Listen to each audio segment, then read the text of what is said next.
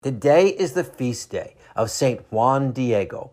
Born in Mexico in 1474, Juan Diego and his wife Maria Lucia were among the first to be baptized by Franciscans who arrived in 1524.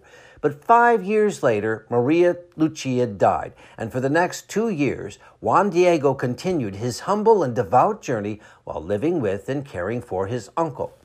On the morning of December 9th, 1531, he was making his way to Mass when he heard an unusually beautiful sound which he said resembled the songs of singing birds. Juan then saw a radiant cloud on a hill near Tepeyac, and inside the cloud, a beautiful woman who looked like an Aztec princess. The woman spoke to Juan in his native language and told him she was the Virgin Mary and that she wanted him to tell the bishop Juan de Zumarraga to build a chapel on the site so that she would have a place to hear the petitions and suffering of those who would come to her. Juan did as he was told, but the bishop did not believe him. After he returned home, the Blessed Mother appeared to him again and sent him back to see the bishop a second time. The bishop, growing frustrated, demanded to see a sign.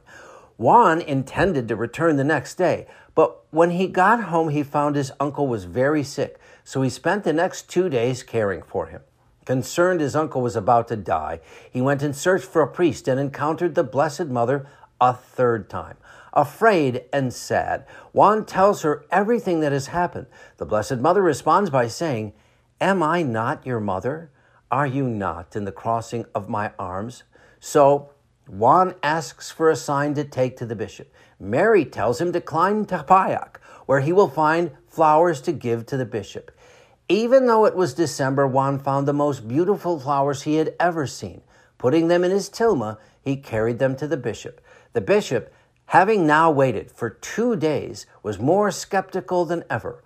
Juan opened his tilma, and out came the beautiful flowers onto the floor. The astonished bishop then sees on Juan's tilma the image of a native princess, and under her feet a great crescent moon. The Blessed Mother also appeared to Juan's sick uncle, curing him and saying she wanted to be known as Santa Maria de Guadalupe. The bishop had the temple built, and nearly 500 years later, inside the temple, Juan's tilma, with the image of the Blessed Mother, remains intact.